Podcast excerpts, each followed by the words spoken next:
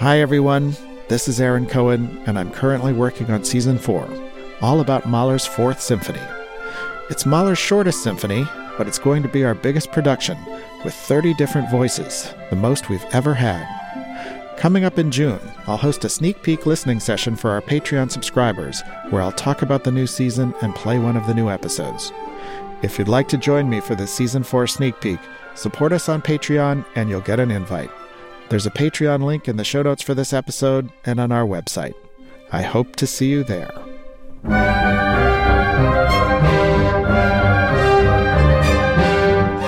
Season 3 of Embrace Everything, The World of Gustav Mahler, was made possible by a generous grant from the Kaplan Foundation. You can find a complete list of pieces and performers featured in this episode on our website, theworldofgustavmahler.org. Mahler's Third Symphony, which he considered his joyful science, began in the first movement with the birth of consciousness. In the second movement, he was inspired by the evolution of plants. Now we come to the third movement, where nature evolves to populate the world with animals. We'll hear from the thinkers that influenced Mahler's ideas about the world of animals. We'll see how those ideas influenced his choice of a text to set to music, and how the song he created then inspired the third movement of his third symphony. I'm Aaron Cohen. I hope you enjoy it.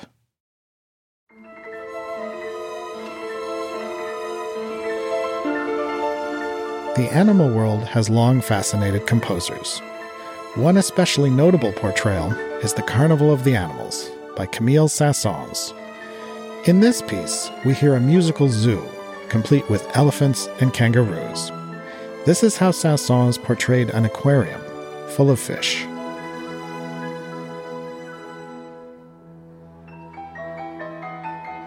Before we plunge into Mahler's musical version of animals, we need to look into how Mahler thought about animals and decided to make them the next step in his joyful science. We start with the philosopher Schopenhauer, who said that each more highly organized state of matter grew out of the previous one. The original mass had to go through a long series of changes before the first eye could be opened. And yet, the existence of this whole world remains forever dependent on that first eye that opened, were it even that of an insect. This world is the succession of the representations of this consciousness. A ladder of consciousness. And for Mahler, animals are the next step. Of course, humans are animals too. The scientist and philosopher Gustav Theodor Fechner said this It's true that the animals are quite different from us in appearance. Yet, like us, they move about, seek their food, generate offspring, even utter cries upon similar provocation. Consequently, we ascribe to them a somewhat similar soul, subtracting only reason in view of the differences we observe. Here, Saint-Saëns presents the full variety of animals in his zoo.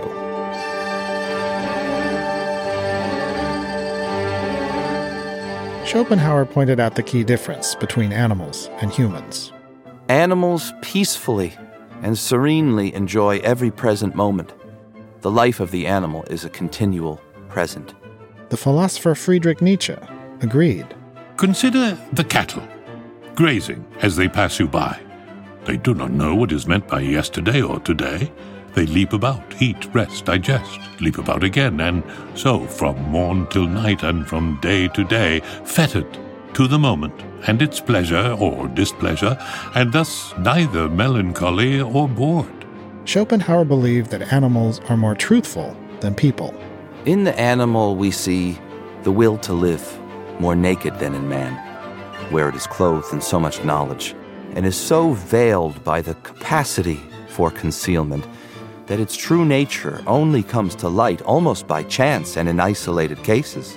Whenever Mahler passed by a cat or dog, he loved to comment on this difference. The absolute truthfulness of an animal, as differentiated from mankind, strikes me as pleasant.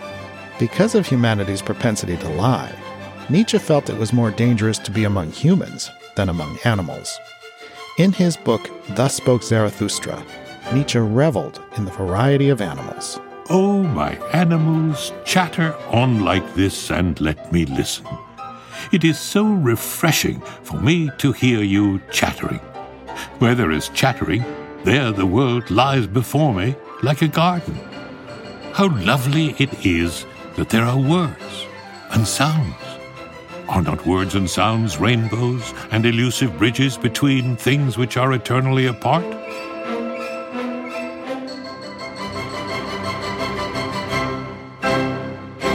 Some of the most musical chattering we find in the animal world comes from birdsong. Here's how Saint-Saëns portrayed birds.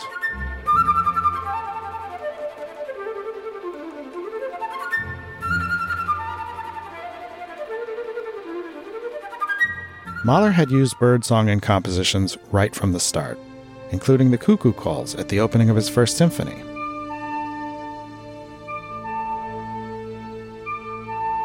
and the nightingale towards the end of his second symphony. In his third symphony, Mahler included both these birds. He based the third movement on a song he'd written much earlier, in the late 1880s, where he used satiric song lyrics from a German folk poem. Here are the lyrics, in translation, on top of music from the third movement. The cuckoo has fallen to his death on a green willow. The cuckoo is dead, has fallen to his death. Who shall now all summer long while away the time for us? Mrs. Nightingale shall do that. She sits on the green branch, that small and graceful nightingale, that sweet and lovely nightingale. She hops and sings, is always joyous when other birds are silent.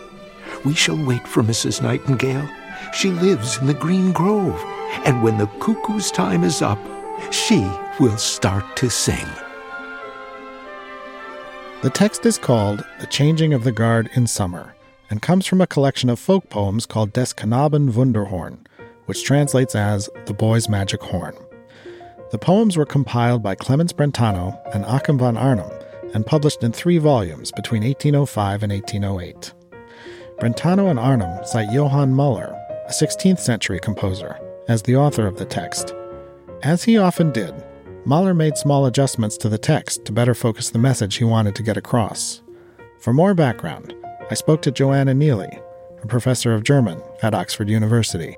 Mahler almost doubles the length of this text. He adds seven lines in total that aren't in Brentano and Arnim's um, original version. In his adjustments, Mahler added four new lines about the nightingale at the end. There's definitely a lot more centering on the nightingale in Mahler's poem, um, not just taking over from the cuckoo, but as a kind of positive, um, happy event that seems to be really anticipated. Another change. In the original poem, the willow tree mentioned in the second line is hollow. But in Mahler's version, the tree is green.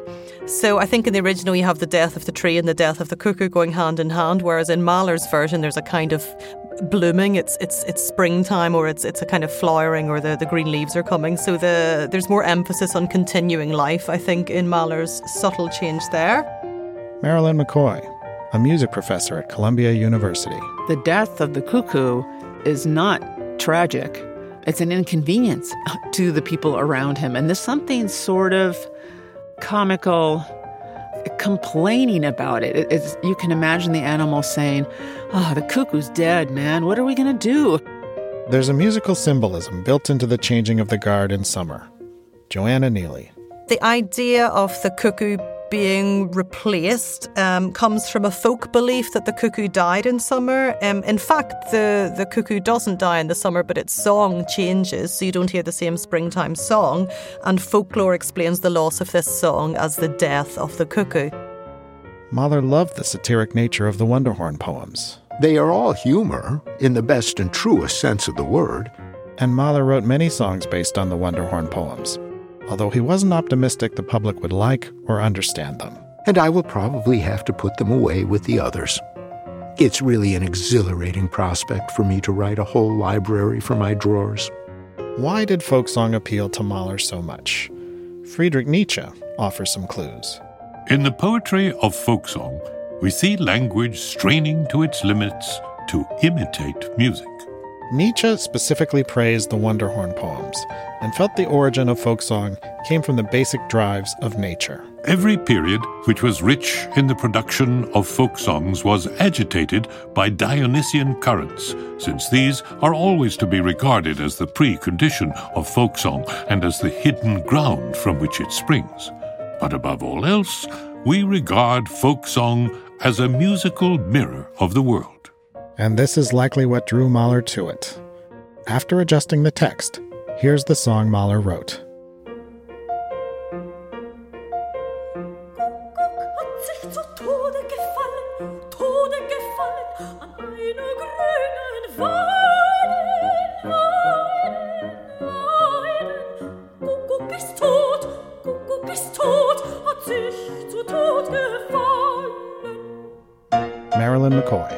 The text, he, he repeats certain short phrases right in a row.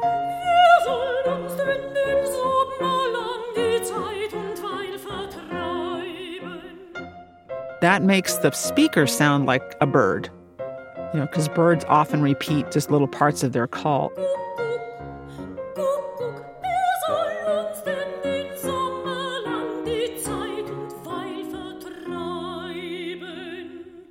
Mahler wrote to his sister that he'd found the perfect place for this song. And it's now part of my symphony.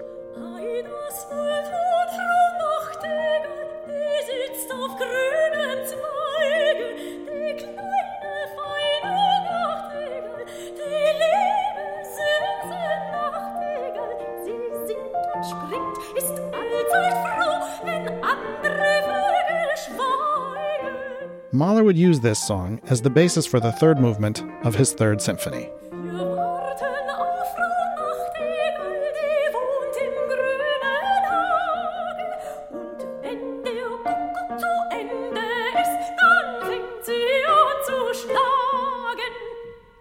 Whenever Mahler uses a song as a symphonic theme, the ghost of the text is kind of hanging in the background you can't help but wonder well, is, is this text, the issues of the text, are they still in force?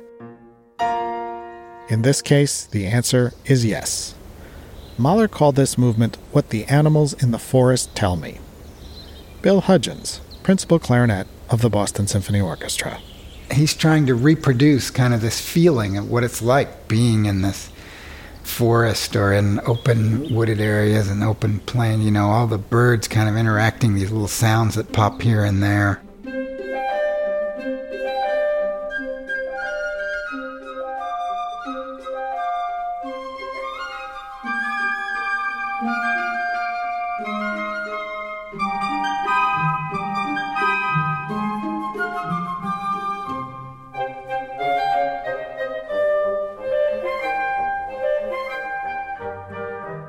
Addition to birds, Mahler intends to portray many parts of the animal kingdom. I think there's donkey sounds,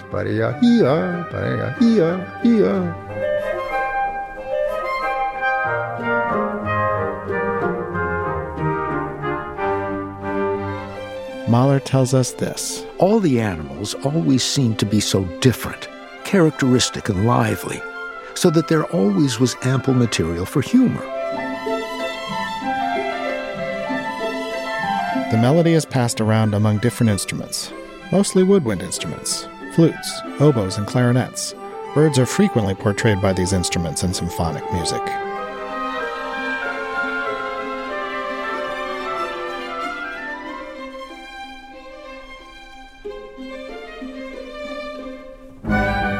This movement is a scherzo, a dance form that's playful and humorous.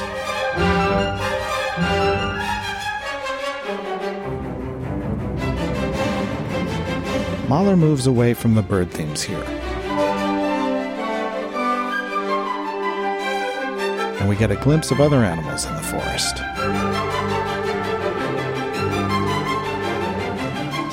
This piece really sounds as if all of nature were making faces and sticking out its tongue.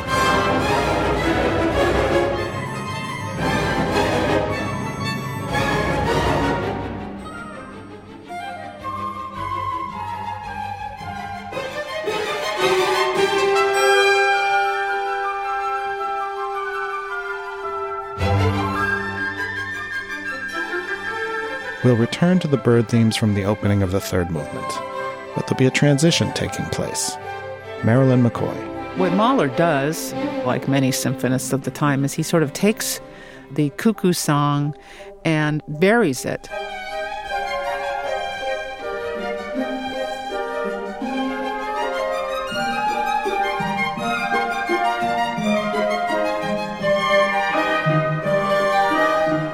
Mahler's friend and confidant Natalie Bauer Lechner explained how Mahler accomplished these variations. He has, as usual, filled a pile of sketch sheets and his pocket music notebooks with a hundred variants of a motif or a modulation until he has found exactly what he needs and exactly how it is to fit into the whole.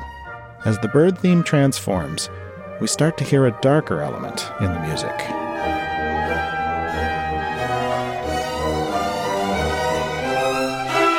On the one hand, we're delighted by animals, but there's also the ferocious side of nature eat or be eaten.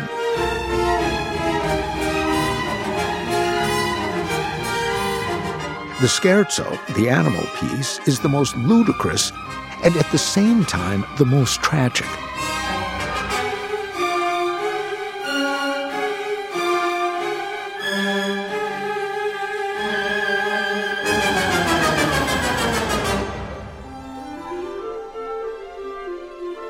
Back to the lighthearted bird music.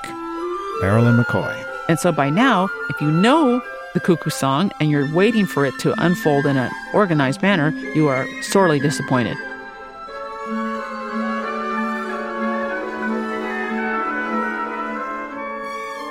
And yet, it sounds familiar. All of these sort of cartoony sounding themes actually we've heard before and they're referred to later.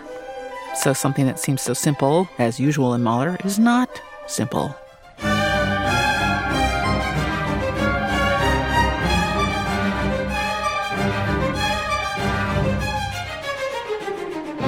Natalie Bauer Lechner said that Mahler was contemplating a surprising choice. He still did not quite dare give a big part to the flugelhorn. And where would it fit with all these animals? Flugelhorn is a type of trumpet with a wider bore, giving it a mellower sound than a trumpet. Mahler had been fond of this instrument ever since he heard it in military bands as a small child but he had practical concerns. I'm always afraid that it might not be available in some performances here or there. Mahler ultimately decided to use a post horn. A post horn is another kind of trumpet, which looks like a baby French horn. The solo that Mahler created using this instrument has become one of the most famous moments in all of Mahler's symphonies. Carter Brey, principal cello of the New York Philharmonic. I've always thought of that post horn solo as sort of the appearance of the human element in the animal world.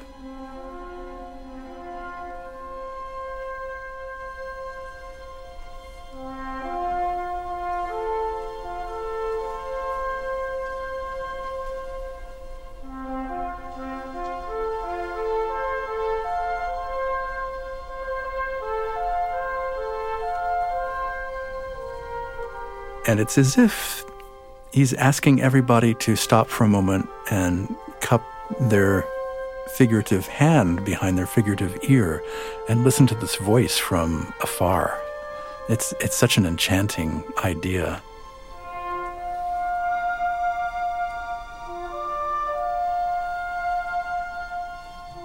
Christopher Martin, principal trumpet of the New York Philharmonic. The very first entrance is this magical, ethereal appearance from nothing, kind of from the mist. And that really can only happen off stage. Even though it's off stage, this solo has a special place in the trumpet repertoire. It's one of our one of our most beloved, uh, sometimes feared, but for the most part, uh, beloved and anxiously awaited. For me, uh, the post horn solo is the most beautiful writing for the trumpet that we have in the repertoire. Mahler wasn't the first person to use a post horn in classical music. Mozart used it in his post horn serenade of 1779.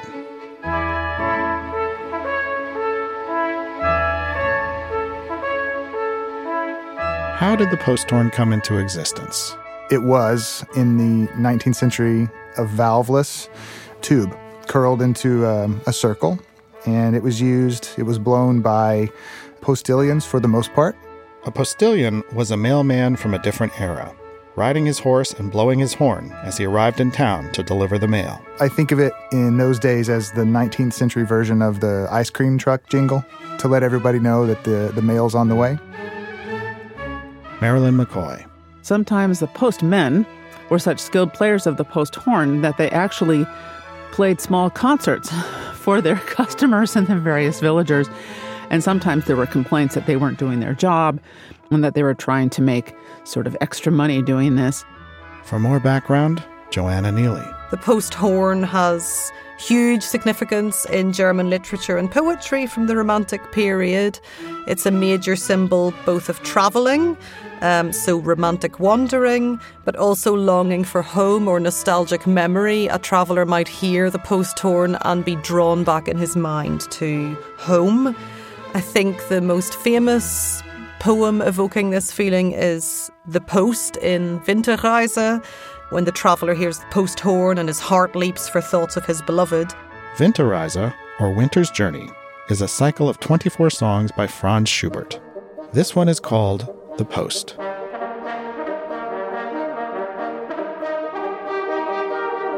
Notice the postilion's galloping horse in the accompaniment. Von der Straße hier ein Posthorn klingt. Was hat es, dass es so hochspringt, meine Herz? And even today, the German and the Austrian postal systems have the post horn as their logo. So the post horn has this this huge um, cultural symbolism, particularly in German and Austrian Romanticism. The poet Nicholas Lenau wrote a famous poem called The Postilion about a postman's journey as he plays his horn.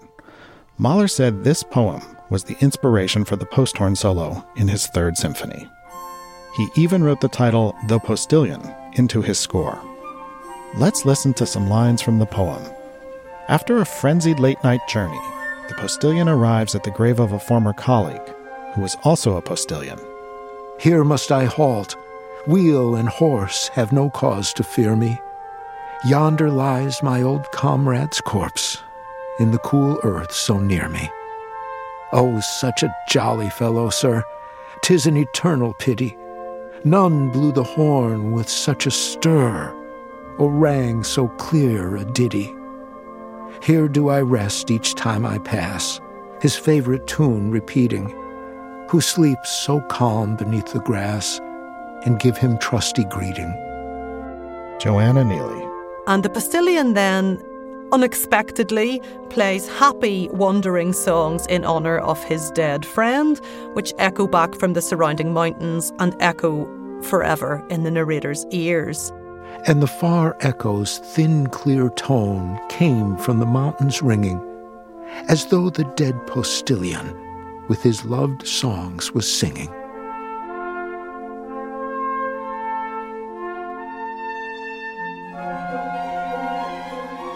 Full gallop, then, we sped away by fields and leaping fountains. Long within my ears still lay that echo from the mountains.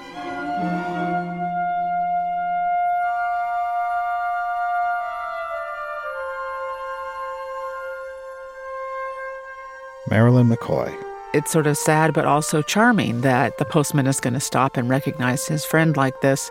The offstage post horn is joined by a pair of onstage French horns.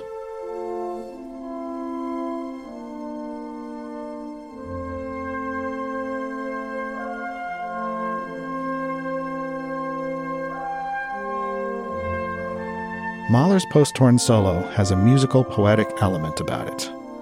Conductor Kent Nagano. It indicates uh, the presence of a human world, but how is that presented? It's not presented in a direct way, it's presented indirectly. Off stage, far away, it suggests that the post horn solo is meant to come from a world of feeling, a world of thinking that comes out of uh, human imagination. After this lengthy solo, Mahler returns us to the world of birds and animals. Marilyn McCoy. The trumpet comes in and sort of slaps you in the face and says, Hey, we're going to go back to the bird theme.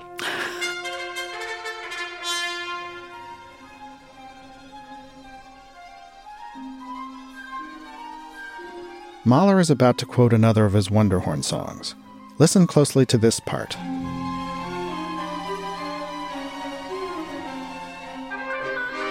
Mahler wrote his song The Earthly Life in 1892. In this song, a child begs his mother for bread. Listen to this melody.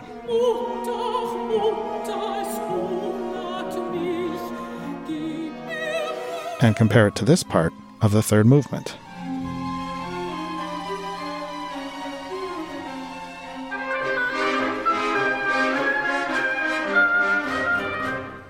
The music here is slightly disorienting. We hear short snippets of the bird themes. Marilyn McCoy. The cuckoo song keeps trying to come back, but it keeps dissolving away into chaos. It's like Mahler will not let this tune complete itself.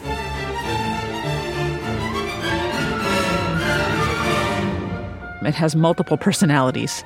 Um, it's morphing around and trying to find the body it wants to inhabit, so to speak.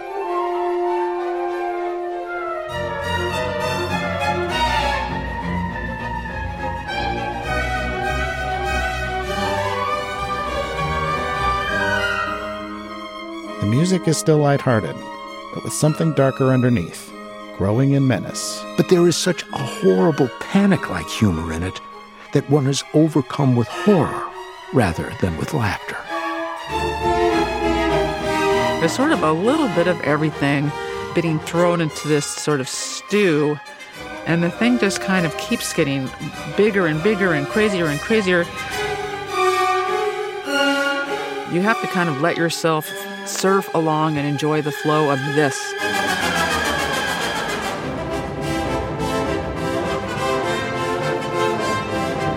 The animals have overtaken the music. The cacophony of the animal world at full blast.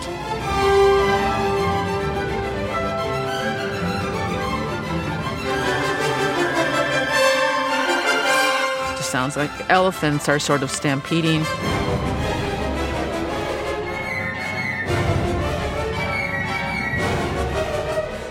You just can't keep track of all the stuff that he brings in and then suddenly takes out. It's like Mahler pulls three rugs out from under it. It's extraordinary that within about, oh, 20 seconds or so, Mahler manages just to take apart this giant thing. That, that herd of elephants suddenly is like a bunch of dragonflies flying by. I don't know how he did it, but he did. And we arrive at the second post horn solo.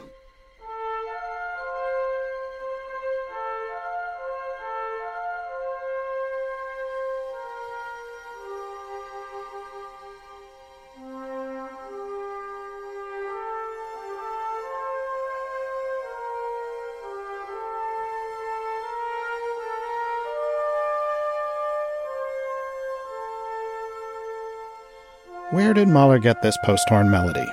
An unexpected place.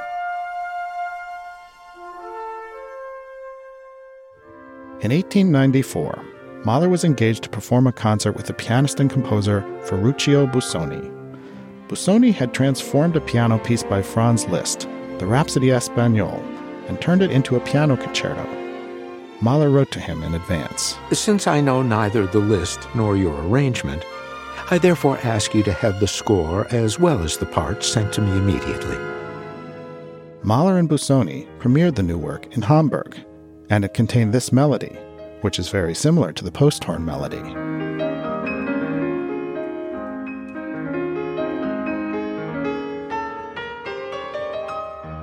Marilyn McCoy. I believe that pretty much everything musical that he heard, um, even if it wasn't a, an actual piece, just went into his brain and stayed there forever. The performance was in October 1894, and just months later, in the summer of 1895, Mahler would compose his post horn solo. You know, I think Mahler just thought, wow, great tune. If I slow it down and, you know, put the, the post horn off stage, it'll sound like a post horn solo. So that's apparently what he did.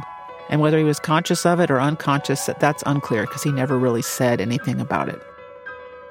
It wouldn't be the first time Mahler composed music, only to realize later he'd unconsciously borrowed someone else's theme. In a way, he would probably be embarrassed. I don't think he would sit there and say to his friends, even his musician friends, So, you know, actually, the post horn melody is based on a tune. Do any of you know what it is? I think that's a party game that everyone would lose. Unless they were, you know, awesome Liszt pianists. And uh, there aren't that many of them because you need to have giant hands like Liszt had.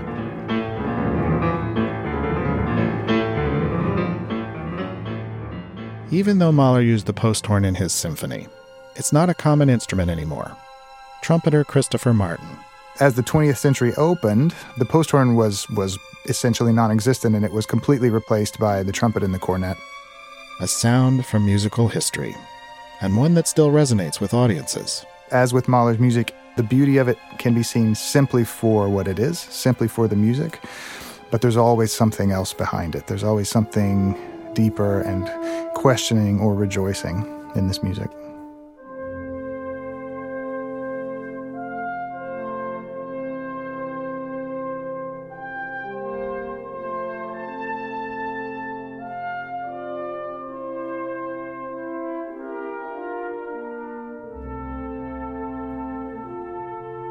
When we compare the post horn solos with the changing of the guard in summer, we see a distinct contrast.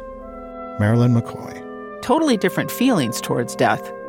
One is sort of a death, you know, of a bird as kind of a throwaway thing, and then the death of a human being, and sort of devoting sort of special um, sort of ceremonies to celebrate the memory of that person, and then that that person's spirit having a chance to answer back from the grave.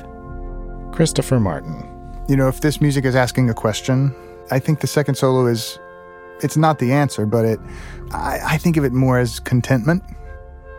And in a way, one feels that the piece should be over now. And if it did end here, of course, there would be something wrong about that.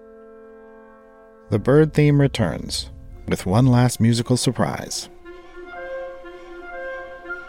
At the end of the animals movement, we once again feel the heavy shadow of lifeless nature.